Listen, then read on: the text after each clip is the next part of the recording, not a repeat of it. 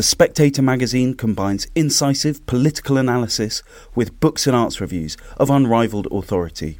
Subscribe today for just £12 and receive a 12 week subscription in print and online, plus a £20 Amazon gift voucher, absolutely free. Go to spectator.co.uk forward slash voucher.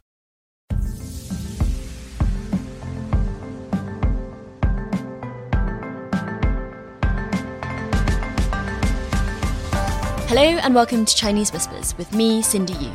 Every episode, I'll be talking to journalists, experts, and longtime China watchers about the latest in Chinese politics, society, and more. There'll be a smattering of history to catch you up on the background knowledge and some context as well. How do the Chinese see these issues? Now, Taiwan is not Ukraine. There are some really important reasons why the experiences of the two places aren't directly comparable. Yet, there are certain parallels in their situations that mean that any comparison of the two, even if to point out the differences, are still illuminating. And that's why many, and that's why many around the world have clubbed the two together in how they see uh, the Russian invasion. And that includes the Taiwanese people themselves as well. Since the invasion began, there have been solidarity marches in support of the Ukrainian cause, as well as protests against the Russians at their Taipei embassy. What exactly are the lessons that the Taiwanese are drawing from the Ukrainian situation? And how does all of that fit in with Taiwan's politics in general, which is a thriving democracy and dominated by two camps? And their biggest political issue seems to be, rather than anything social or economic, China. So, on this episode, I'll be speaking to two people who can shed light on Taiwanese politics and how it sees Ukraine. Brian Hioe is the editor of the New Bloom magazine, an online publication covering youth culture and politics in Taiwan and the Asia Pacific, and Professor Kerry Brown, who is head of the Lau China Institute at King's College London, and whose book The Trouble with Taiwan was published only last year. So, welcome both. Uh, Brian, let me start with you. Because, like the rest of the world, the Taiwanese have presumably been glued to their screens when it comes to following the Russian invasion is that position that I described in the introduction of solidarity with the Ukrainians. And we've seen Ukrainian flags, for example, being lit up across skyscrapers and bridges in Taiwan. Is that the mainstream opinion of people? It is the view that is holding out, I think, in a discourse, because I think particularly Taiwan sympathizes with Ukraine, uh, seeing parallels in the invasion of a smaller country, a smaller democratic country, by a larger authoritarian neighbor. And so I think there's this kind of projection onto Ukraine, and people fear that this could potentially be the outcome for Taiwan. And so one has seen solidarity marches occurring on a near daily basis sometimes, drives to raise money for Ukraine to help with refugees. I think 740 million was raised in 18 days as of today and uh, various shows of support, including lighting up uh, buildings with the colors of the Ukrainian flag. This goes from everything from nightclubs to Taipei 101 itself, and etc. And then there's a social media uh, slogan as well: 今日乌克兰，明日台湾. So Ukraine today, tomorrow Taiwan. Yes, and that is quite interesting because that slogan is originally taken from uh, Hong Kong, actually. Today Hong Kong, tomorrow Taiwan. And so this is adopted from that. It's not seen since the 2019 Hong Kong protests that one has seen a strong support of solidarity or wide discussion of an issue that took place outside of Taiwan in the same way. And I've also come across some other opinions as well. For example, in the West, there's a feeling that the West and Americans in particular have done relatively well in supporting Ukraine. But in Taiwan, there are some who say that, look, America hasn't deployed its troops to help Ukraine. Uh, in the Taiwan context, there's this American policy of strategic ambiguity, where successive American governments haven't said if they will ever deploy troops to help Taiwan in a similar situation. And so this is actually, you know, showing Taiwan that America can't can't be relied on in this process, which is, um, I think, a different opinion to what people in London, for example, might think. And then there are also those who say, well, actually, maybe Ukraine's mistake was to sidle up too close to America and to NATO, and so Taiwan shouldn't go do similar things in order to avoid provoking China. Have you come across those opinions as well? Yeah, so that view has come up, uh, particularly from members of the Pan Blue camp. Uh, for example, former President Ma Ying-jeou, the last KMT president, uh, he said that, for example, the U.S. is likely to only sell arms to Taiwan in the event of a Chinese invasion and would not get involved itself. And I think there's this concern then broader regarding the ability to rely on America. I think this was continuing patterns already seen under Trump uh, with flip flops and so forth. Even with Biden, mm. he has said sometimes that, well, there's a commitment, there's no commitment that is quickly retracted by the US State Department whenever there's a flip flop like that. But I think there's this concern then. And so potentially although Ukraine shows how a smaller country can fend off its larger neighbor that has territorial designs on it, it also shows that maybe you can only rely on it yourself. And so there's all this discussion there. Yeah. And Kerry, let me bring you in here because President Tsai Ing wen set up a task force earlier this year before the invasion to study the lessons learned from Ukraine for Taiwan. What kind of conclusions do you think they will have been drawing? I mean, I think although, although a lot of people have been saying that Russian attack on Ukraine is, you know, kind of giving China some information about what it might do with Taiwan, I don't think it would be a particularly positive thing. I mean, I think all that has happened in the last month of this awful and terrible invasion has been to show that any armed conflict is very problematic. It's very high risk. It's very unclear um, what uh, you know kind of objectives are going to be met by it. And this is a land war. Uh, with Taiwan, we'd be talking about an amphibious landing, which is even more problematic. So I think amphibious landings not really been done since the Second World War. So I think that China would probably look at this and feel that there are many, many ways of showing that the only route is a political one for a, a kind of dispute like this. And even um, that route is extremely difficult. Uh, it's hard to see a route to it at all at the moment. So I presume that Tsai Ing-wen her president, her task force, must have been fairly realistic in looking at this. But I presume if they were to meet today, they would probably be even more firm of the conclusion that there's not a huge amount of parallels between what we're seeing in Russia mm. and Ukraine and what would happen maybe between China and Taiwan. Mm-hmm. And is that mainly because of the amphibious landing, or are there other active considerations, do you think, from the Taiwanese perspective? Lots of reasons. First of all, you can't force onto an unwilling population a resolution. I mean, we see that the probably greatest problem that Putin's forces are meeting is that the levels of opposition amongst Ukrainians is very high. So even a military victory is not a victory really, because it's hard to see how 44 million people are going to put up with this, you know, kind of occupation it's going to be uh, decades long if they do want to occupy and enforce a, you know, kind of puppet government. So that's pretty kind of startling. It shows the unity of the West. I think the greatest problem is that maybe Chinese and Russians made the fatal mistake of thinking that the West doesn't believe anything anymore because of anymore mm-hmm. because of the bizarre way we've been behaving in the last 10 years. And I don't blame them. I mean, we do act like we don't give a damn about anything. But actually, the unity of the sanctions, the unity of NATO, at the moment at least, has been quite sobering. So I don't think China is going to be particularly thankful to Putin for having given one thing that is lacking in Western politics at the moment, and that's a unifier. I mean, the Americans, for once, seem to be actually unified. This is all thanks to Putin. So I imagine that Xi Jinping and his colleagues are thinking, okay, we've got to have another think about this. They should do. It's an incredibly sobering kind of response. Mm. And Brian, just picking up on the first thing that Kerry said, which is about the Ukrainian fight back, there has been a feeling that Taiwanese people maybe wouldn't fight back so much. Maybe the young people are too spoiled or too comfortable, whatever it is. There was a poll done pre the invasion that said 40% were willing to defend Taiwan and 51% were not willing to defend Taiwan. But I think in the months since that the invasion has started, I mean, am I right in thinking that has changed people's minds? It has kind of consolidated that feeling of self-defense because there's been a dis- discussion and a debate over conscription and over reforms to the reservist program as well, haven't there? Yeah, it's an interesting conundrum because polling shows that young people do not want to serve in the military, but at the same time, then one sees these massive mobilizations in past years regarding election campaigning for the candidate that is not pro China or the 2014 Sunflower Movement, which I myself was a participant in. And so that shows that there would be resistance in some form, but that young people don't want to join the military.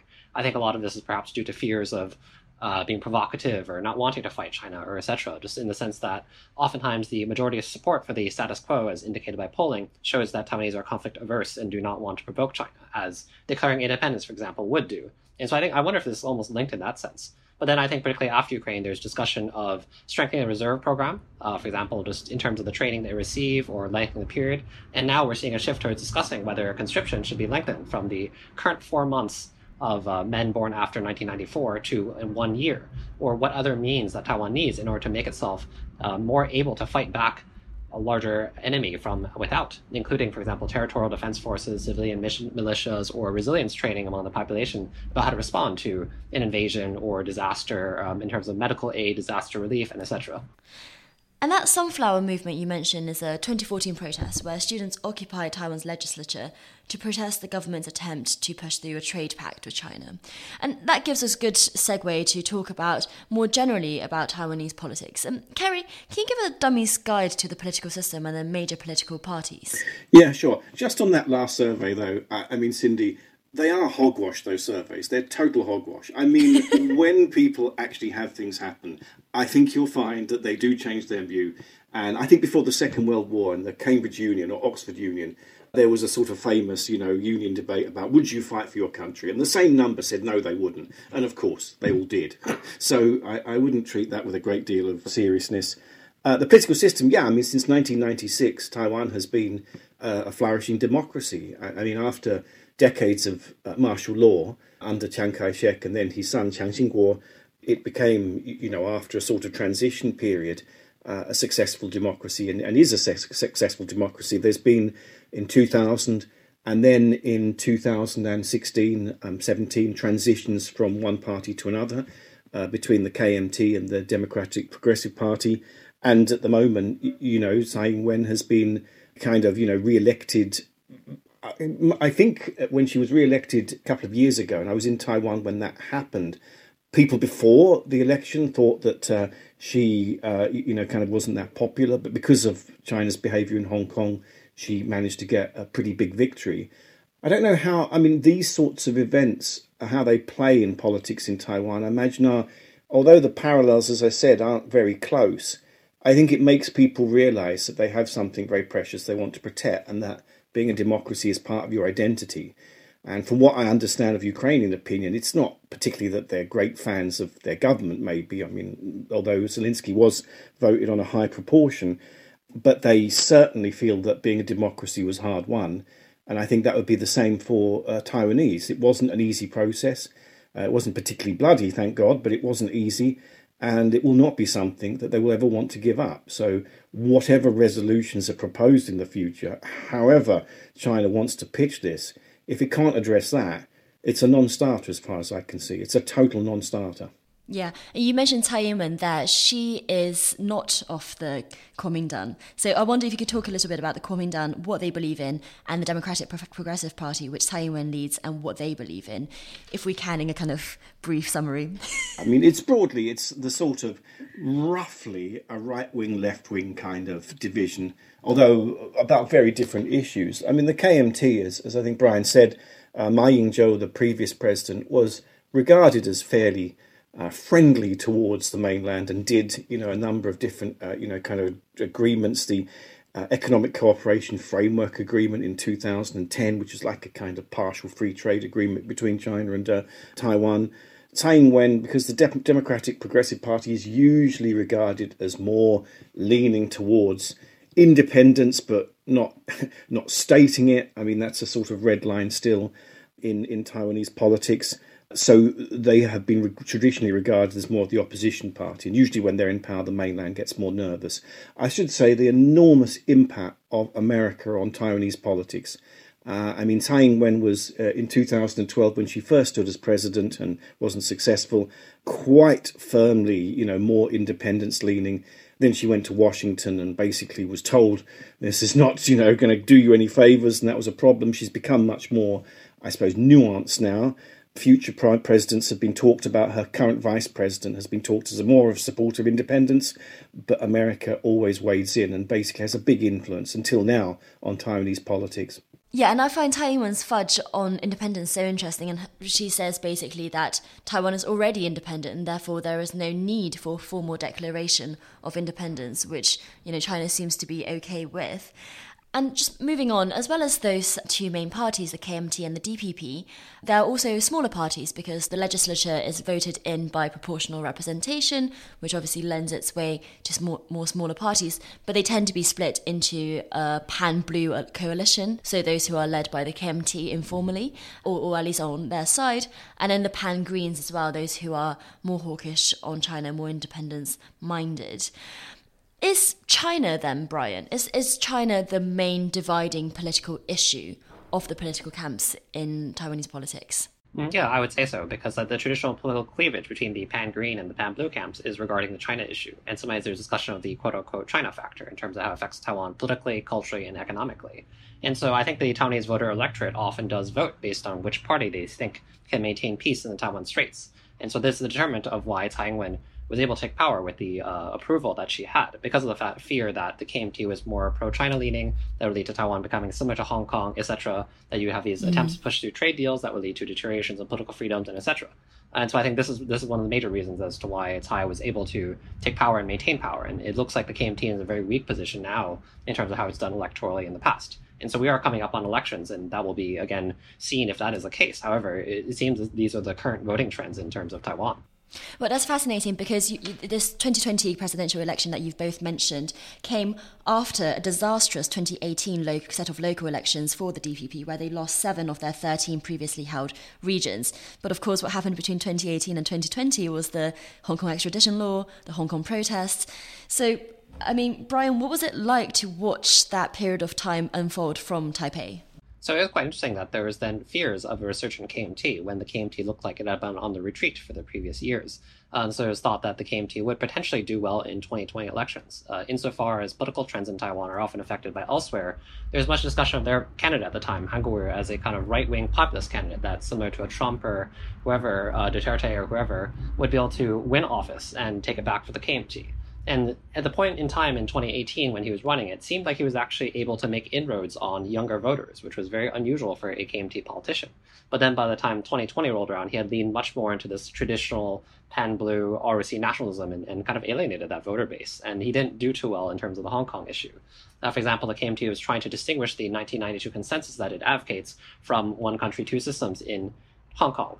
And that didn't really work out too well when just months prior, Han Kuo-yu had a meeting with Carrie Lam, the Hong Kong chief executive, and signing deals as part of his uh, mayorship as the Kaohsiung mayor. And so I, I, think that really cognitive dissonance that was not something they were able to resolve. And so it did not work out well for the KMT. Mm. And Kerry, is that an ongoing problem for the KMT, which ultimately, I mean, at one point in its history, it wanted to reunify with China. I don't know what its current position is now, but as China becomes more belligerent towards Taiwan, you know, with Hong Kong, the situation there as it is, and then also with the pandemic as well, presumably Taiwanese people are becoming more anti China, more hawkish on China, so putting the KMT in an increasingly difficult position. Yeah, I mean, uh, the mainland has always been fairly rough on Taiwan. In the 1950s and 60s, there were, you know, many, many clashes, probably more serious than today in, in some ways because they were happening rather than the kind of psychological wars you get today. Uh, surveys have shown that there's been a big sort of shift from people saying that um, they're, they're Chinese. Taiwanese to you know kind of saying that they're Taiwanese who you know have Chinese cultural sort of uh, uh, kind of and, heritage, and that's I think over 90% of the population now would say that. And that's, you know, in 10 years, I think that's already shifted. I don't think, you know, kind of the issue is that the, you know, the Republic of China moved to Taiwan in 1947, 1949, basically. So from 1949, it's been the Republic of China on Taiwan. And the KMT was the dominant party for the first 50, 60 years with its very curious policies of claiming not just the area of the mainland, but also Mongolia. And so, you know, it's kind of weird that there's these historic issues that you can't really touch because, you know, they will then impact on mainland Chinese relations, which are still important. And I mean, the KMT historically has been so in, historically entwined in that that I think it's trying to remake itself for a generation, the vast majority of whom don't remember. I mean, how many people in Taiwan would remember the Japanese occupation and then you know the brief mm. period of being the Republic of China just you know as the Republic of China very very few so it's a very remote memory that's a big big issue well, what about for the future then? Where does the future lie for the Pan Blues? Because Tsai has had her second term, uh, she's going through her second term, but, you know, are the Blues still a sizable force in politics? Do they have future platforms that they should be pivoting towards instead? Well, as we've learnt in Western politics, right wing parties can never be written off because they always make a comeback and they'll always find some tasty new narrative to stir things up. And so I don't think the KMT can be written off. It's an extremely wealthy party, it's an extremely connected party. I think it's in a bad shape at the moment. Uh, you know, and it's um, previous, um, was it Han Kuo-yu, the previous candidate was obviously not successful. But I mean, you know, you never write these things off. I mean, they still got, what is it, 45% of the vote? I mean, that's significant into 2020. So they'll probably find something, you know, mm. like the Republicans have in America, like the Conservatives have in Britain. They'll find some new narrative. But the old relationship of benign kind of acceptance of China as, you know, something that just can be put on the back burner, I don't think that that's viable anymore. It's a more urgent issue. Well, Brian, especially because there seems to be a generational divide. You know, you've mentioned the sunflower movement, which is comprised of young people. Kerry's mentioned these young people ever more increasingly identifying as Taiwanese rather than Chinese. So, what what do you think is the way for the KMT or the Pan Blues to win back younger voters? Yeah, it's the challenge. I think for the KMT, it would be to remake its image as not being so pro-China. And the KMT has struggled with that, as I mentioned, with Hong Kong, but in, in elections as well. One has seen, particularly in the past few years, the rise of the deep blues within the party, uh, who are much more ideologically fixated on China. And so, because of the fact that after the 2014 Sunflower Movement, the KMT need to really rethink itself, it clearly lost the support of a generation of Taiwanese young people. Uh, a few years ago, there was a point in which it had less than 10,000 members under 40, uh, and so to rethink its identity then, it requires defining itself again in terms of whether it does actually identify with China or hopes for the unification with China. But that alienates the older members of the party who are now increasingly resistant to that. And so that is the challenge. Uh, but I think that it is true that the KMT continues to win votes because there are older people that will still for them. They are, have deeply entrenched networks in many parts of Taiwan from decades of political control. And it's also just the case that if young people overwhelmingly identify as Taiwanese and not Chinese, and the KMT has very little youth support, young people are still outnumbered by older people in a society that is rapidly aging. Fair enough. Um, and Kerry, what about the Greens then? Would they mean could they make a mistake because Carrie Lam came close to it in 2018, doesn't it? She and I, as I understand it, but correct me if I'm wrong, that was based on her lackluster domestic record when it came to social issues and economic issues. So domestic agenda could be something that flounders that party. Alternatively, if she triggers China too much, especially in the aftermath of Ukraine, you know there are Western commentators saying that this shows that America needs to supply more arms to Taiwan, or that America needs to um, militarize Japan. You know, if something like that triggers some kind of aggressive action from China, could Taiwan actually be punished by people who think she's moving too far to um, antagonize China? Well, she can't stand again, so she's got two more years, and so I mean, she can be punished in local elections, and yeah, for sure. But uh, it's really for her successor and the, the constitution. I think she's she's reached her limit. Domestically, yeah, I mean, it's always been a problem because uh, finding growth. Seventy percent of Taiwan's you know trade is with China. It's a massive dependence. It's the issue that we all wrestle with. Their biggest economic partner is also their biggest security threat.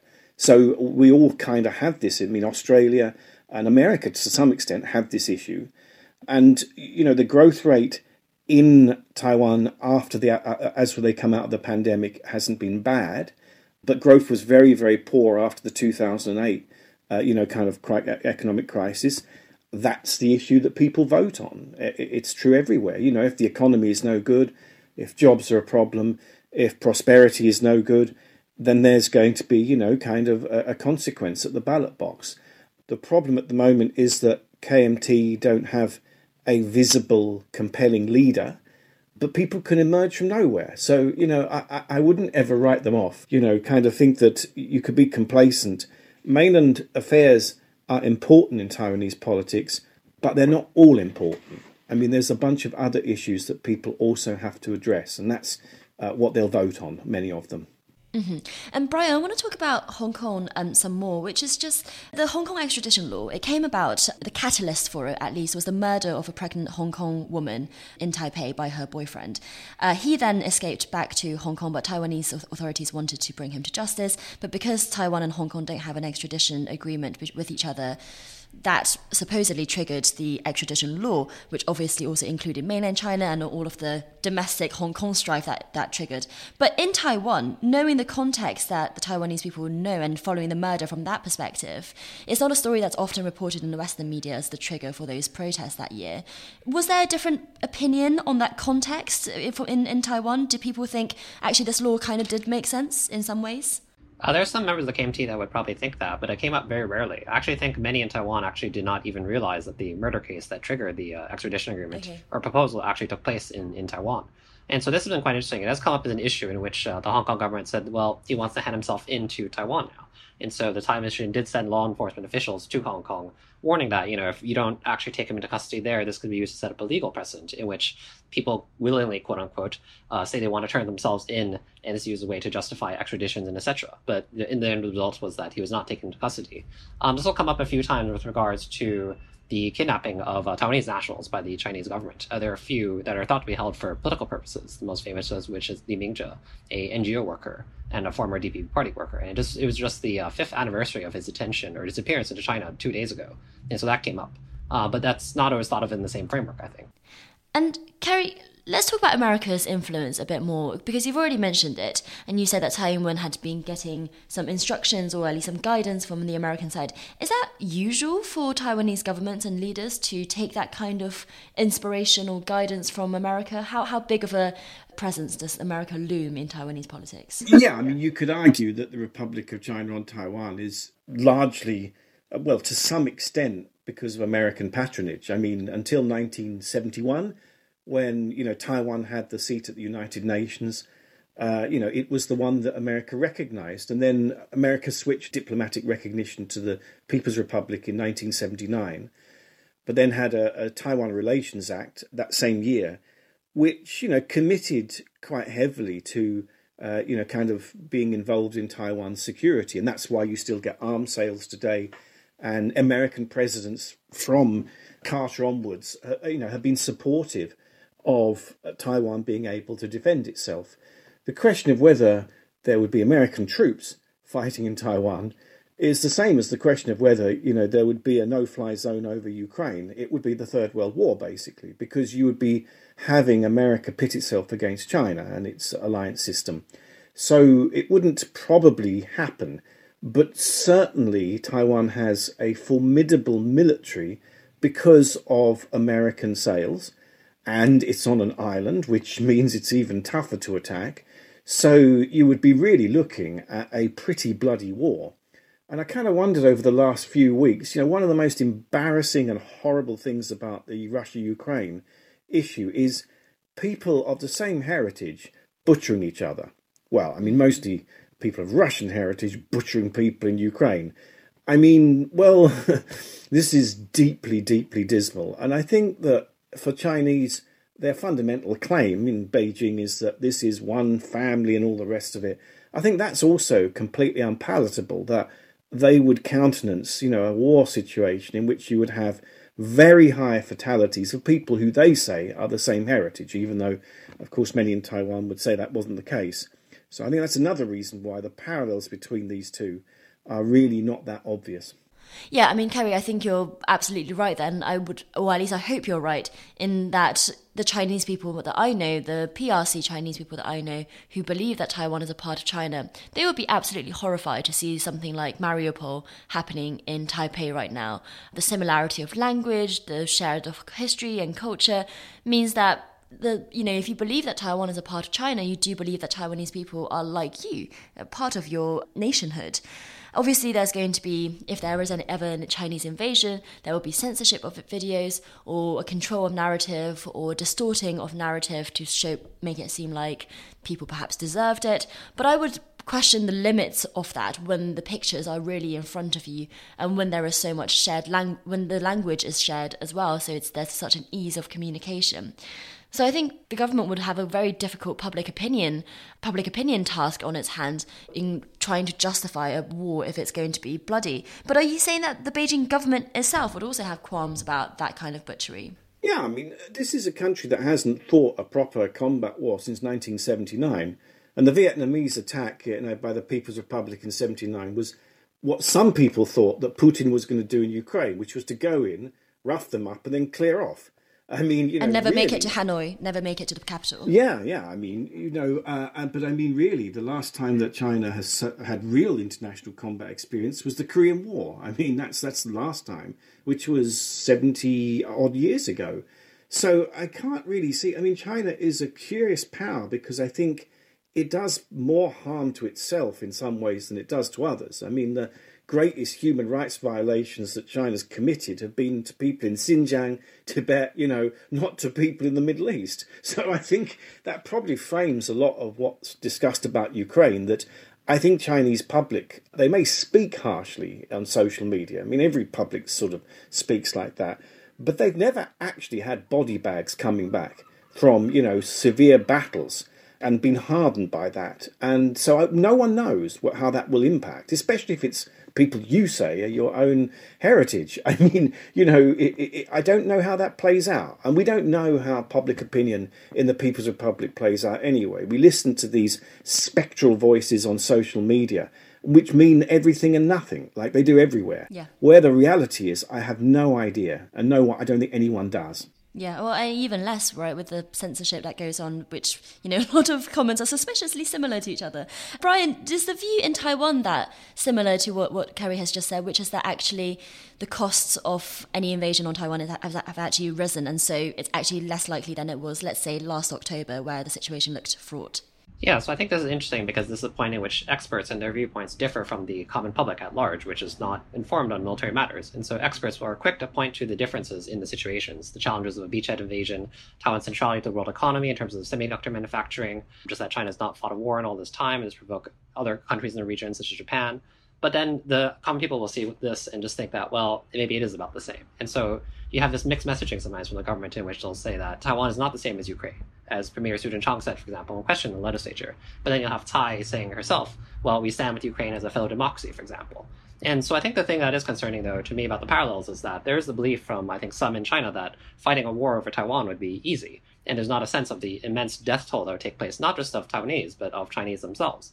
And so the belief in overconfidence that uh, even this belief that the ROC military would not fight against the Chinese military because Chinese don't kill Chinese and they just make way, uh, not realizing how much death would just come from trying to invade, uh, conduct a, a, complicated and costly naval invasion, uh, or even the economic impact that would occur from the fallout on China and on Taiwan, which would have severe economic shockwaves globally. I think this is not discussed, and that kind of overconfidence is, is what I'm a little cautious of. Mm.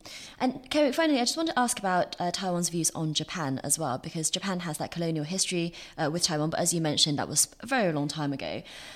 Again, there are Western commentators who say because of the Ukrainian invasion, uh, America should be seeking to militarize Japan more. And obviously, there are Japanese politicians like Shinzo Abe who have said that Japan could host American nuclear bombs would how would Taiwan feel about that? And Brian, do do feel free to come in after this as well. How would Taiwan feel about that? Because I can imagine are certain places in Asia that are there to counter China, like South Korea, who would not like a more militarized Japan, nevertheless. Well, yeah, Taiwan's experience of Japanese colonization was not a happy one, but it wasn't the same searing experience as you know the mainland during the war, because in some senses there wasn't the level of sort of military violence on Taiwan. I mean, it, it wasn't a sort of particular theatre of battle in the way that the mainland was. I don't know. I mean, Japan has a huge military because it's got the self defense force, but it's always kind of been left out because that's for self defense. So I don't know what else the military does really. I mean, I, so so it's sort of you know like you can you can kind of it's like the special military. What is it? Special operations of Putin. You know, we have our own ways of trying to conceal things. Would Taiwan be worried about Japanese militarization? I think that they probably wouldn't want it excessively, but I think that they want counterbalances to China. They want they don't want China to totally dominate the whole region, and I think Japan is an important counterweight, a very significant counterweight. I mean, the Japanese they don't have a great deal of trust towards China, and China doesn't have a great deal of trust towards them. So it's probably a good counterweight. But I don't think heavy militarization is a super great thing for the region. That's why American forces are still based in Korea and Okinawa and places like that, on the argument that they must maintain stability and security so there isn't militarization that gets out of hand. Brian? Yeah, absolutely. And so I think what is interesting, though, is that views of Japan differ sharply between the pan green and the pan blue camp. Uh, for the KMT, they remember a lot of the Sino Japanese War and the past uh, crimes committed by the Japanese during that period. But for the pan greens, who sometimes were descended from those that were in Taiwan during the Japanese colonial period experienced the Japanese colonial period as a time in which of higher living standards and improved education, uh, and in which Taiwan's being brought up as a colony rather than uh, these kind of political killings and mass violence and etc. They have a much more romanticized view of the Japanese colonial period, and that contributes to uh, more positive views of Japan today. Someone like Shinzo Abe is a very right wing a person that is very nostalgic for the Japanese Empire. But then for people in Taiwan, I think that people would view Japan as an ally. Uh, for example, then Taiwan donated the most to Japan after the Fukushima disaster. And so Tsai has sought stronger relations with uh, Shinzo Abe and sometimes the Japanese right wing, while the KMT has been quite unhappy with that. But I think that this is a way in which the two camps have very sharply different views of this period. Brian Hioe and Kerry Brown, thank you very much for joining Chinese Whispers, and thank you for listening to this episode. If you enjoyed it, do give us a rating or a review, and remember you can subscribe to never miss an episode. And if you want to hear more about Taiwan, I've got a link in the description of this podcast to a previous episode I did um, last year with Professor Rana Mitter and the analyst Jessica Drun about Taiwan's history, why exactly the KMT has that link to the People's Republic of China, how exactly the shared culture and language has come about. So do tune in to that as well. Thanks for listening.